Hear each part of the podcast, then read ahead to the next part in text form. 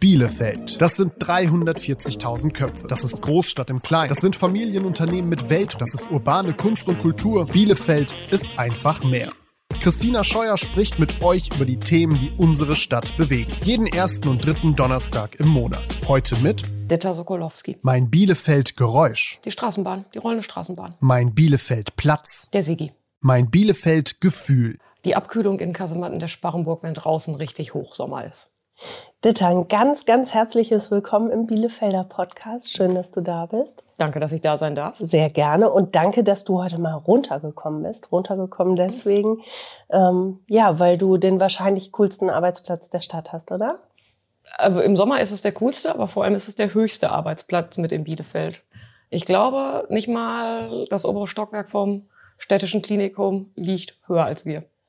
Cool ist es aber auch, weil es diesen Job sonst nirgendwo mehr gibt. Erzähl, Ditta, was machst du? Ich bin die Burgwartin der Sparrenburg. Das heißt, ich bin erste Ansprechpartnerin für die komplette touristische Nutzung unseres Wahrzeichens. Und ich behaupte jetzt einfach mal, dass sich kaum jemand in der Stadt so mit der Sparrenburg auskennt wie du.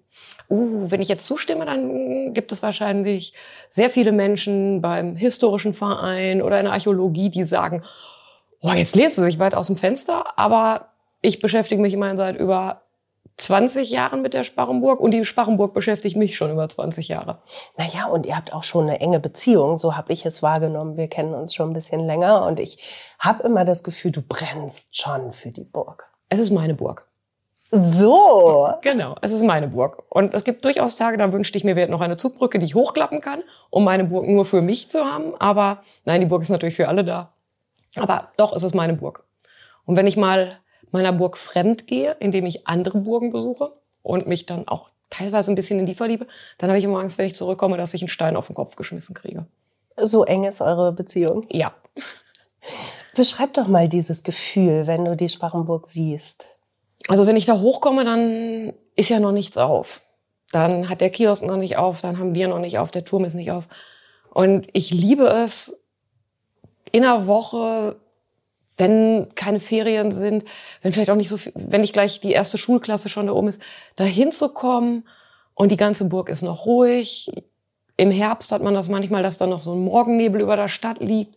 Ich habe auch schon Nebel erlebt, erlebt da oben, wo man nicht mal mehr die Türme der Marienkirche sehen konnte. Das heißt, man war auf so einer kleinen geschlossenen Insel für sich.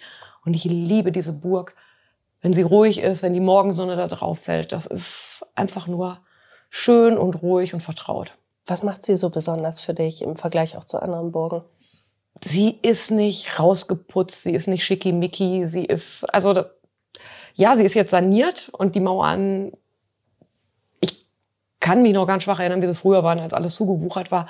Die Mauern sind jetzt natürlich wieder schön instand gesetzt, aber trotzdem, sie hat nichts Zuckerbäckermäßiges, so diese ganze Burgenromantik ist an ihr vorbeigegangen, es gibt keine Schnörkel, die ist gerade ja, geradlinig, klar, massiv und irgendwie, ich finde, sie strahlt aus, dass sie gekommen ist, um zu bleiben. Dass die sich irgendwie nicht von ein bisschen Witterung, von ein bisschen bröckelnden Mauern beeindrucken lässt, sondern die steht da.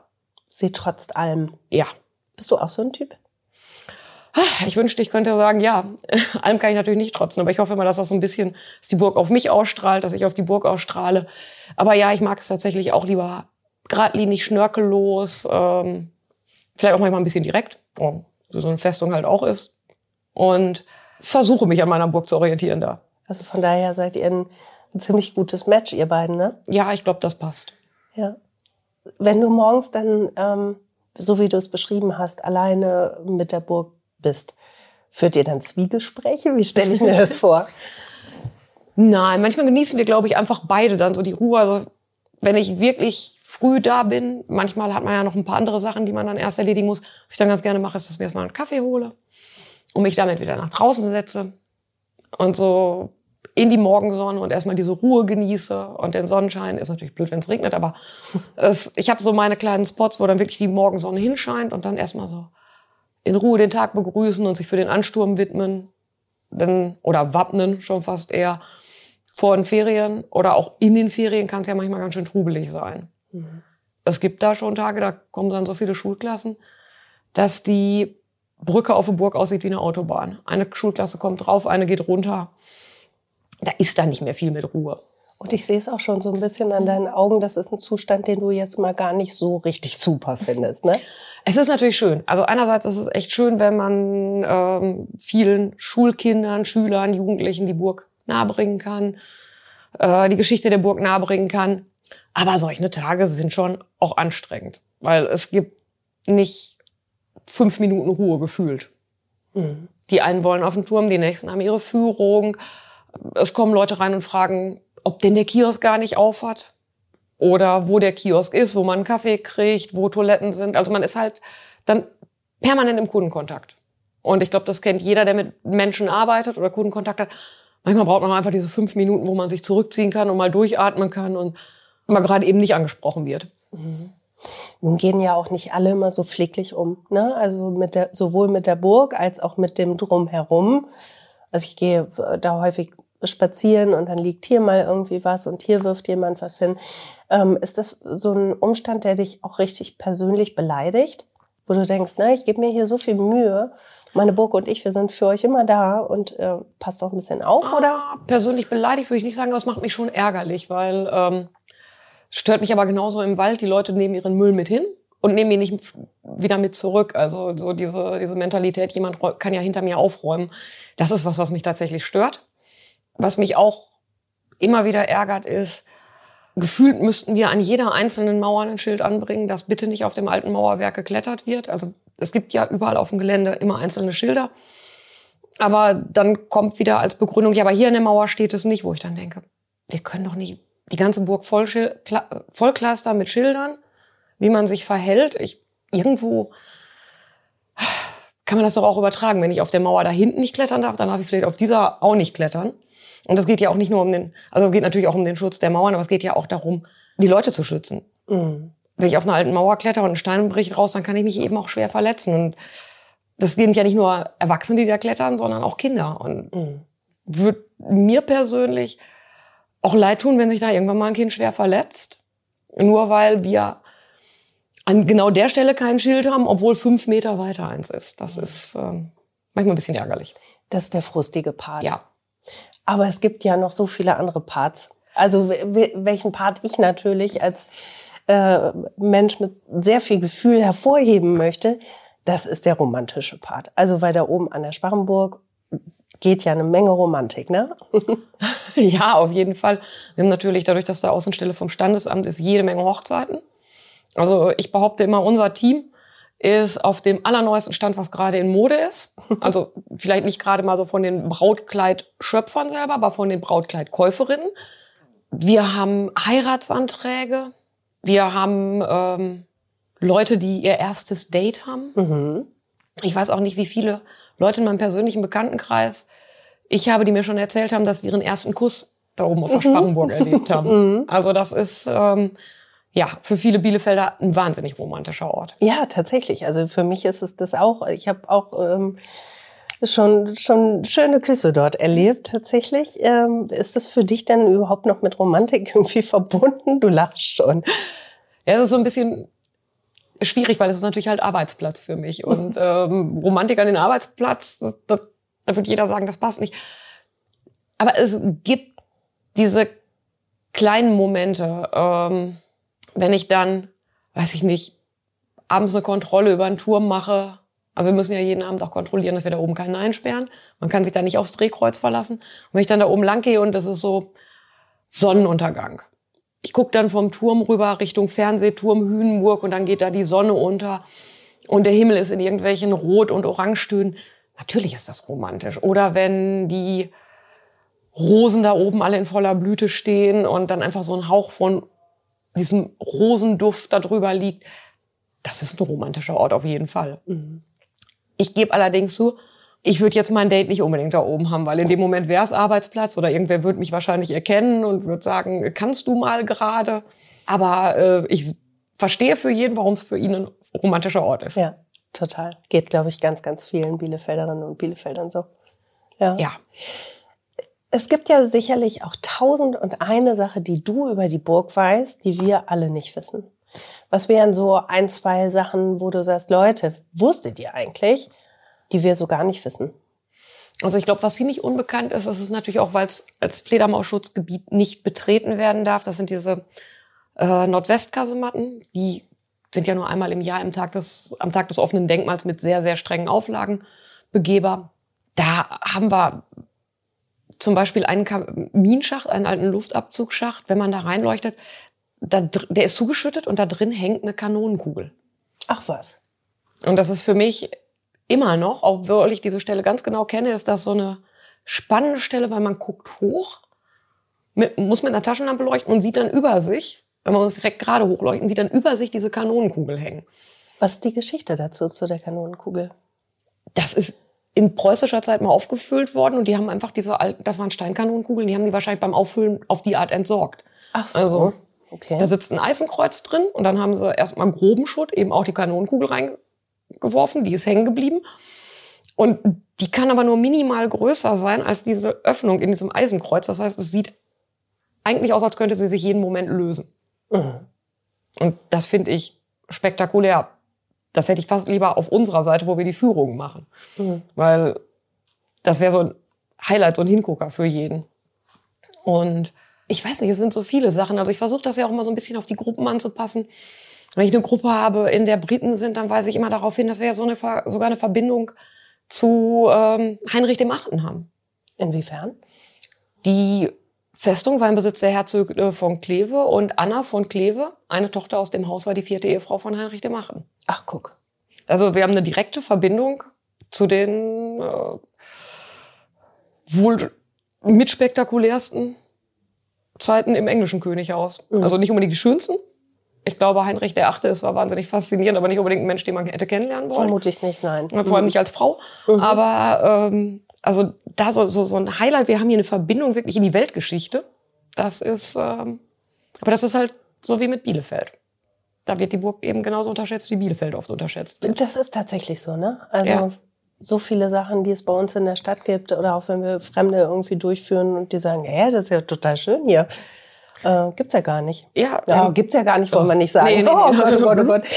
Du weißt, was ich meine. Ja, ja. Also Bielefeld hat oft so diesen Ruf, langweilig zu sein oder nicht spektakuläres Und ich finde, wir haben so viel. Also natürlich die Burg, aber ähm, ich war vor Jahren mal im Fächermuseum und habe dann erfahren, es ist eins von zwei Fächermuseen weltweit. Mhm. Das ist ja schon was. Und irgendwie, ja, für Bielefelder hängt sich ja eine große Glocke. Ich glaube, wir nehmen das oft auch gar nicht wahr, wie toll unsere Stadt eigentlich ist. Mhm. Von außen wird es auch oft nicht so wahrgenommen. Ja. Stellen wir uns mal vor, aus irgendwelchen Gründen müsstest du Bielefeld verlassen. Mhm. Was wäre das für ein Gefühl? Du müsstest jetzt nach Berlin ziehen. Oh Gott, ausgerechnet Berlin. Berlin ist ja immer die Stadt, bei der ich froh bin. Wenn, also ich hatte ein tolles kulturelles Angebot, aber ich bin immer wieder froh, wenn ich im Zug nach Bielefeld sitze. Mhm, geht ähm, mir auch so. Ich weiß nicht, ja, ich Heimat verlassen, eine Freundin verlassen. Die Stadt ist auch eine Freundin für mich, ja. Also nicht nur die Leute, die hier sind, sondern auch, das, das wäre wie eine Freundschaft verlieren. Mhm. Ja, doch. Ich bin mit der Stadt befreundet. Oh, das ist schön. Das ist schön, das finde ich gut. Und du hast äh, im Fragebogen hast du gesagt, mein Bielefeld-Platz, der Sigi. Da habe ich natürlich erstmal die Augen aufgerissen und habe gedacht, hä, da müsste doch eigentlich sagen die Burg. Nein, aber es ist der Sigi. Ja, das ist, ähm, also ich wohne im Bielefelder Westen und das ist einfach so, so ein schöner Ort, der auch so vielseitig ist. Also ich liebe den Wochenmarkt auf dem Sigi. Ich habe da auch meine regelmäßigen Stände, wo ich natürlich auch bekannt bin. Also das ist ja auch das Schöne an so einem Wochenmarkt. Man kommt da hin und es ist nicht irgendwie wie in einem Supermarkt, wo man vielleicht irgendwann mal, ja, kauft die regelmäßig eine erkannt wird, sondern wo dann, wo man eben auch mit seinem Händler oder seinen Händlern schnackt. Erstmal eine Runde. Äh, ich liebe es im Sommer da zu sitzen, ob jetzt irgendwie in der Supertram oder im Biergarten der Bürgerwache oder einfach auf den Stein. Auch das ist so was Entspanntes irgendwie. Man kommt mit seinem Getränk dahin und seinem Kissen oder seiner Decke und setzt sich auf Steine und trifft Bekannte und schickt vielleicht vorher noch eine Nachricht rum. Bin heute ab 17 Uhr auf dem Sigi. Kommst du? Ja, und dann kommen die Leute oder sie kommen nicht, aber mhm. eigentlich sitzt man da ja nie allein. Oder wenn man dann nur abends drüber geht und dann schon Leuten zunickt und grüßt, weil man eben die Leute aus seinem Viertel kennt. Oder auch der Weihnachtsmarkt auf dem Sigi. Dieses Jahr war es ja rund um den Sigi, aber dass da auch immer eine Tanne steht und sowas, das ist einfach so, ja. Auch das ist Freundschaft. Ja, auch das mhm. ist Freundschaft. Nun wirst du aber immer mit der Burg verbunden. Ja. Ist so, ne? Kann ist so. glaube ich, so sagen. Aber ich kann mir vorstellen, dass Ditter ja auch noch sehr viel mehr ausmacht. Was gibt es für dich, wo du sagst, ähm, das macht mich aus neben der Burg? Puh. Wandern? Mhm. In der Hinsicht ist Bielefeld auch perfekt. Also ich kann ja sowas von schnell im Grünen sein, im Teuto. Ich würde auch mal sagen, zwischen dem Eisernen Anton und der Schwedenschanze kenne ich auch die ganzen kleineren Pfade neben dem Hermannsweg. Also da verlaufe ich mich nicht mehr. Da mhm. weiß ich immer, wie ich ungefähr laufen muss. Damit weiß ich natürlich auch, wo es den schönsten Bärlauch im Frühjahr gibt. Das weiß ich auch. Sagst ah, du's? Ich will hier nicht meine besten Stellen verraten, aber ähm, man kann auf jeden Fall, also von meiner Lieblingsstelle aus kann man relativ fix beim Tierpark sein. Mhm. Man braucht allerdings eine gute Grundkondition für die eine Stelle. Mhm. Aber du verrätst den besten Spot nein, nicht. Nein, nein, nein, nein, nein. Ich brauche ja meinen Bärlauch im Frühjahr. Ja. Es ist schon lustig, ne? wenn man viele, viele Jahre in der Stadt einfach lebt und äh, sich ja einfach gut auskennt, dann will man das auch gar nicht so gerne teilen. Dann, ja, ne? das ist genauso. Mhm. Ich, ich liebe es auch. Ähm, die Stille am japanischen Garten. Mhm da möchte ich auch, dass gar nicht so viele Leute auf der Plattform sind. Ich liebe den japanischen Garten. Ich finde es auch toll, wenn Leute den entdecken. Aber wenn ich da sitze und genieße einfach diesen Anblick vom japanischen Garten, dann möchte ich da vielleicht nicht fünf Leute sitzen haben, die sich unterhalten. Also fünf Leute, die auch mit mir den Anblick und die Stille genießen, das ist okay, aber nicht Leute, die sich lang und breit über irgendwas austauschen. Du vermittelst ja ganz, ganz vielen Leuten im Alltag, das hast du ja auch beschrieben, ähm, das Wissen rund um die Burg, aber du brauchst ganz eindeutig den Rückzug. Ne? Ja. Also das ich glaube, das ist schon aus, ne? um das auszugleichen. Mhm. Also ich habe halt im, im Beruf ständigen Kundenkontakt, ständigen Kontakt mit Leuten. Und bei so einer Führung, da rede ich dann ja auch eine Dreiviertelstunde bis Stunde durch. Mhm. Und dann brauche ich als Ausgleich einfach diese ruhigen, stillen Momente. Mhm. Auch einfach auf dem Balkon sitzen und ins Grüne gucken. Mhm. Und das ist halt das Schöne auch mit dem Teuto. Du findest diese ruhigen Ecken immer. Außerhalb von Bielefeld, wo fühlst du dich noch wohl? Was sind das für, für Gegenden, für, für Länder, für Ecken? Also in Deutschland habe ich jetzt Flensburg für mich entdeckt. Mein mhm. bester Freund ist nach Flensburg gezogen. Ich habe ihn schon zweimal da besucht. Ich finde die Flensburger Förde traumhaft. Einfach an der Hafenspitze, auch das ist wieder sitzen, gucken. Mhm. Ich kann stundenlang an der Hafenspitze sitzen, Kaffee trinken oder auch abends ein Bier und kann aufs Wasser gucken und auf die Boote. Hattest du denn nicht auch irgendwas mit Schottland am Laufen? In Schottland war ich zweimal. Ich war ganz oft in Irland. Mhm. Irland war ich, glaube ich, viermal oder fünfmal. Ich habe ein Jahr in England gelebt und studiert.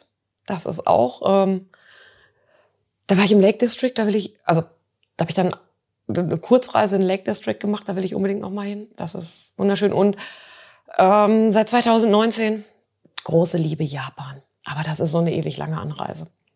Was ist Japan für dich? Was macht diese Liebe aus?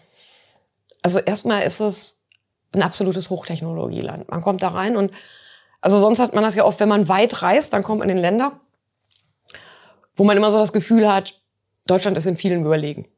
Das ist in Japan überhaupt nicht der Fall. Also alleine Zugfahren in Japan ist ein reines Vergnügen. Ich konnte meine Uhr nach dem Zug stellen. Mhm. Und umgekehrte Wagenreihung haben die, glaube ich, noch nie von gehört. Und gleichzeitig ist es, sie verbinden dieses ganze Moderne, aber sie haben auch unglaublich viel Tradition. Sie bewahren ihre Traditionen. Es ist wichtig, dass Kunsthandwerk erhalten wird, dass ähm, alte Feste erhalten werden. Da gibt es dann Leute, die dir erzählen, dass sie irgendwas jetzt in 18. Generation machen. Mhm. Ich glaube, es gibt ein, wenn ich es richtig weiß, gibt es ein Hotel, das es seit über 1000 Jahren gibt. Mhm. Ich weiß nicht, in wie vielter Generation das jetzt betrieben wird. Aber das ist eben, ja, diese Verbindung von Tradition und Moderne, da ist es nicht entweder oder, sondern es geht beides. Mhm. Und das ist wahnsinnig spannend. Und die Leute sind rücksichtsvoll und höflich und versuchen mit einem zu kommunizieren. Also auch wenn die, wenn man da auf Leute trifft, die kein oder wenig Englisch sprechen und mein Japanisch selber ist rudimentär, aber dann wird zur Not mit Händen und Füßen Mhm. alles versucht und es funktioniert. Ja, da glänzen deine Augen, ne? Ja, Mhm. ja, ich glaube, man merkt schon. Ja, glaube ich auch. Und wenn du dann zurückkommst aus Japan und äh, bist meinetwegen in Frankfurt gelandet und fährst dann wieder hoch in Richtung Westfalen, bist auf A2 und irgendwann siehst du die Burg. Ja, dann komme ich nach Hause. Das ist ja auch, also die Burg, wenn man die vom Ossi aus sieht, das ist, ähm, das ist irgendwie so, ja, das ist auch so symbolisch, dann bin ich richtig mittendrin in Bielefeld. Mhm. Und ich habe das jetzt gemerkt, auch diese Saison, weil ja abends nicht mehr angestrahlt wird. Ist ja auch, es ist ja vernünftig. Mhm. Energie sparen und dann auch symbolisch auch die, natürlich auch solche Gebäude wie die Burg nicht anzustrahlen. Aber wie viele Besucher mir erzählt haben, dass ihnen wirklich was fehlt. Ja, total. Ja. Also wie viele, für wie viele Leute das ein, ja fast wie ein Leuchtturm ist, ne? So ein Fixpunkt, ein Orientierungspunkt, diese beleuchtete Burg abends.